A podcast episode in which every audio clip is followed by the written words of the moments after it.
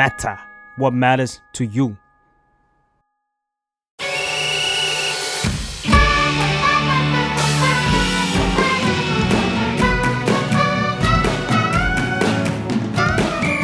มังงะมัจิก้าวแรกสู่สังเวียน คือมังงะเกี่ยวกับการชกมวย ที่ประสบความสำเร็จมากที่สุดเรื่องหนึ่งตลอดกาลมังงะเรื่องนี้ ทำให้หลายคนส่งใจเชียร์ตัวละครหลักของเรื่องอย่างอิปโปมาคุโนอุจิ ตัวละครในเรื่องนี้หลาย ๆ ตัว สะท้อนภาพนักมวยในญี่ปุ่นได้เป็นอย่างดี แต่มาซารุอาโอกิ เจ้าของท่าไม้ตายหมัดกบ น่าจะเป็นภาพสะท้อนที่ชัดเจนที่สุดอาโอกิคือตัวละครรองของเรื่อง หน้าที่หลักๆของเขาในเนื้อเรื่อง ไม่มีอะไรมากกว่าการเป็นตัวตลกเพื่อเรียกเสียงฮาอย่างไรก็ตาม ภายใต้ความตลกของอาโอกินั้น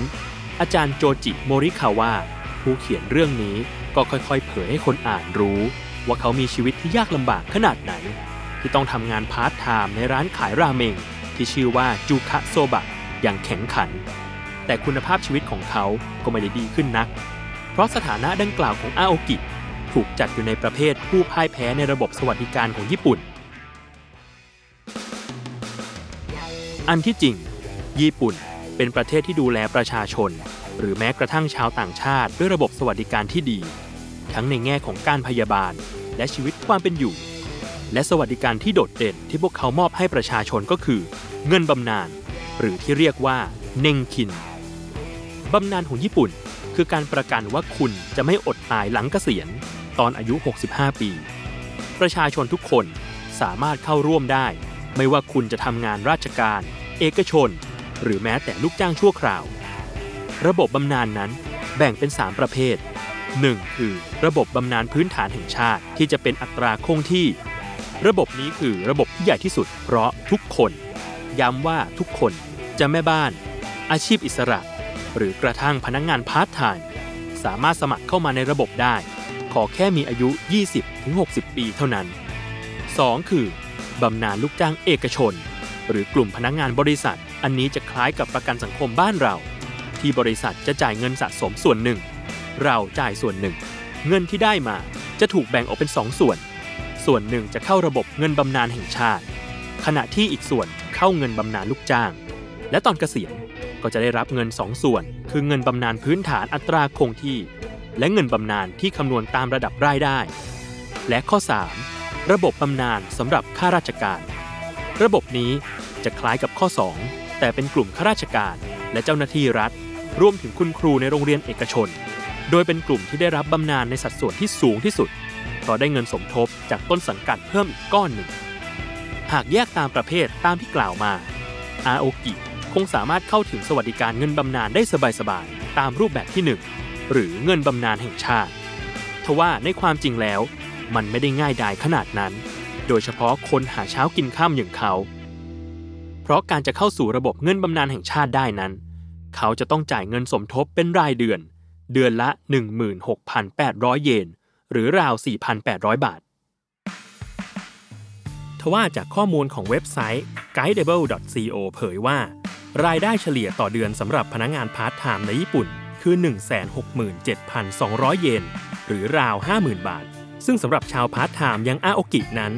เขาไม่มีทางเจียดเงินเดือนมาจ่ายเงินสมทบ เพื่อเงินบำนาญได้เลย เพราะแค่ค่าครองชีพโดยเฉลี่ยต่อเดือนของชาวญี่ปุ่น ก็อยู่ที่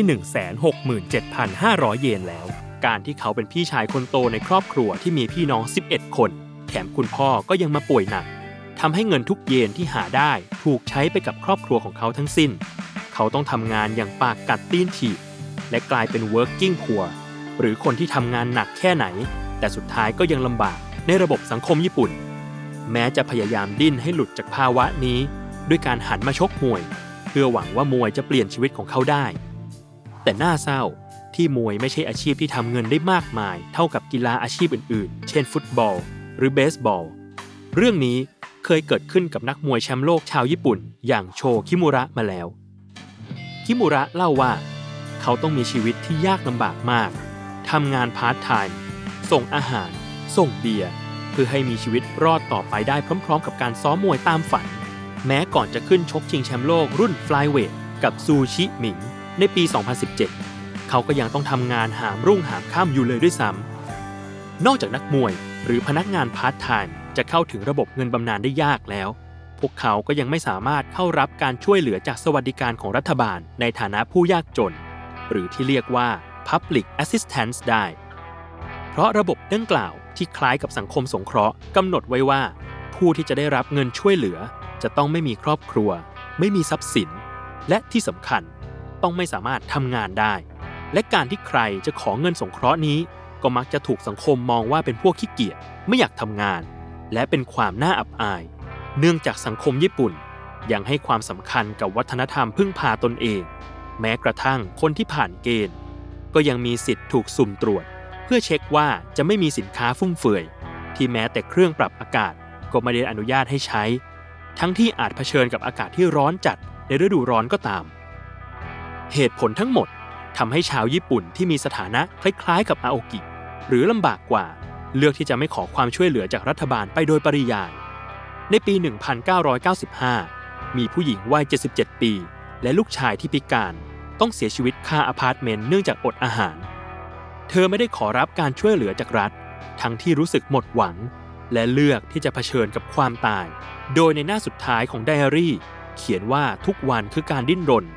และอยากตายเพื่อให้พ้นสภาพนี้ แม้อาโอกิจะไม่ได้สิ้นไร้ไม้ตอกขนาดนั้น แต่เขาก็ต้องเผชิญกับสถานการณ์ของคนตรงกลางในระบบนี้ นั่นคือไม่รวยพอที่จะเข้าระบบเงินบำนาญแต่ก็ไม่จนพอที่จะเข้ารับการช่วยเหลือจากรัฐ ซ้ำถึงเป็นนักมวย ก็ยังยากที่จะสุขสบาย เพราะเขาไม่เก่งพอ และมีภาระมากมายทำให้เหลือทางเลือกชีวิตไม่กี่ทาง